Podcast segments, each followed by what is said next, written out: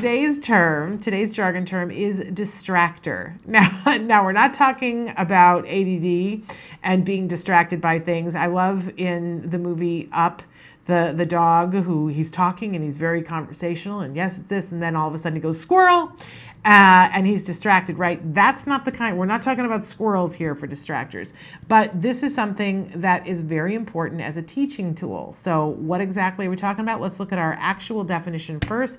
A distractor is an additional stimulus i know doesn't your head start to hurt whenever you hear the word stimulus? An additional stimulus that is presented alongside the target during discriminative training discrimination training, excuse me, distractors may be previously mastered stimuli or unknown stimuli. Oh, there's that word that I hate and loathe and despise. And then you go, what does this have to do with me? Why don't they put this in different English? All right, we're going to do that for you. Your working definition for distractor is an additional item, you know, instead of stimuli, presented alongside the target to test whether the child can still select the correct answer when they have more than one thing to choose from. Okay, I can tell you that I had some help from a BCBA because I would have changed that substantially.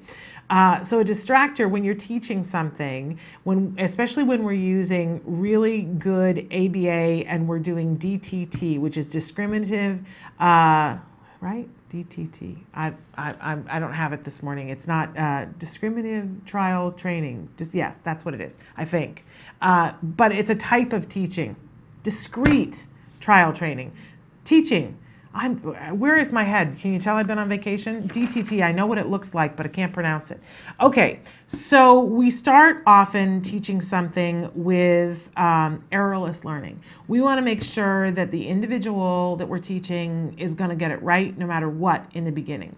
So if what I'm trying to teach, our target is whatever it is that we're trying to teach, and if right now what I'm trying to teach is pen, then I would probably find a better pen than this because this is a very funky, interesting pen that I would use later on. But this is a pen nonetheless. And so I can start teaching the child pen, and I probably would start with a receptive goal to get them to understand that when I say pen, what I'm talking about is this. Later on, I would try to do an expressive goal where they're saying pen, right? And I would do them interchangeably. But I might start with saying, um, well, a lot of times we start with, um, I'm reaching for props. We start with matching. So if I had two pens that were exactly alike, and I would start uh, with two pens that are exactly alike, I would put the, the one pen down and I would give this pen to the individual and I would say, put with same, right? And so that they would look and go, these are the same. And I go, yes, it's a pen, right?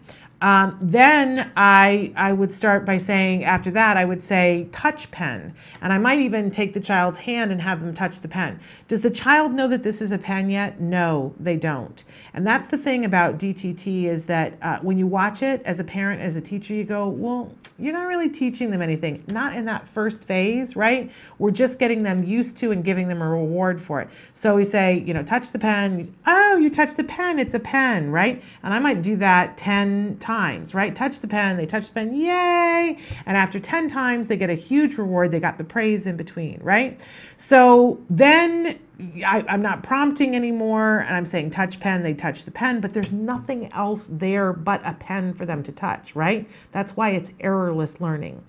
Um, so eventually, I have to put other items into what they call the field uh, or the array to have them um, be able to know, notice what's the difference. So I have a cup here. So I would put the pen and the cup here and I would say touch pen. So the cup is the distractor. So, and, and I can tell you that in the beginning, the child goes and they're going to touch the cup because maybe the cup is more reinforcing for them. They want to see what's in the cup, whatever. And um, we don't make a big deal about it, but we would prompt them and say, touch pen and have them put their hand on the pen. Um, then I would rearrange the order, and eventually we get to an array of three, but I would say touch pen.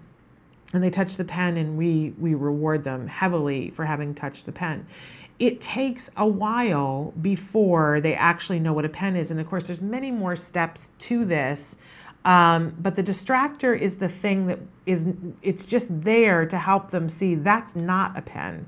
And we're not addressing that right now. We're just putting it there saying touch pen and they touch the pen and they'll begin to learn what a pen is. It takes patience, but it works.